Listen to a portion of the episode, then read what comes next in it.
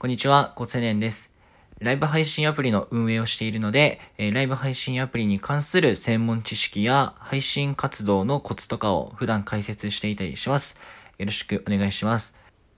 えっと、ま YouTube を解説しました。まあ、解説というか、復帰なんですけど、もともと1年以上 YouTube 実はほぼ毎日投稿していた時期があってですね。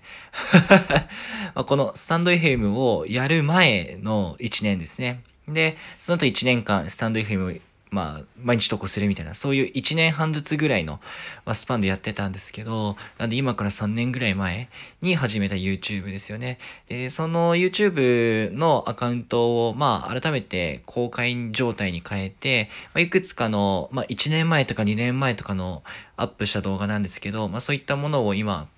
YouTube で見れるようにしてみました。一応僕のプロフィールのところに YouTube のアイコンあるんで、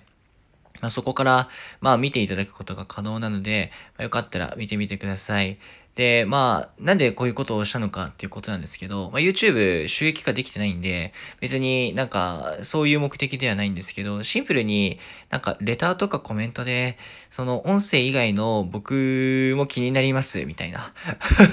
ありがたいことに、そういう言葉がちょっとずつ増えてきたので、まあ、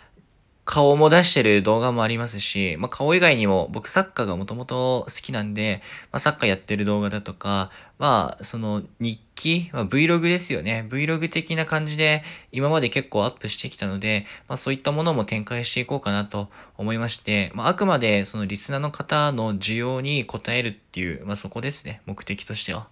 別に僕はあんまり YouTube 本格的にやるつもりはないんですけど、まあ、今までは、今までに投稿した動画でそういった需要に応えられそうだなっていう気がしてきたんで、まあ、だったらすぐアップし直すだけなんで、というところで公開していきました。で、今後新しい新規の YouTube 動画を投稿するかはまだ考えてないんですけども、その今まで投稿してきた動画の中で、改めて非公開から公開に変えていく動画自体は、まあすぐにはどんどん増えていくと思うので、また1週間とか、もしかしたら毎日かもしれないですけど、あの、進捗があるとは思います。定期的に見てもらえると嬉しいかなとは思います。ということで、まああんまり今日は専門的なお話ではないんですけど、4連休の2日目なんでね、あんまり小難しいことに脳みそ使いたくなくてですね。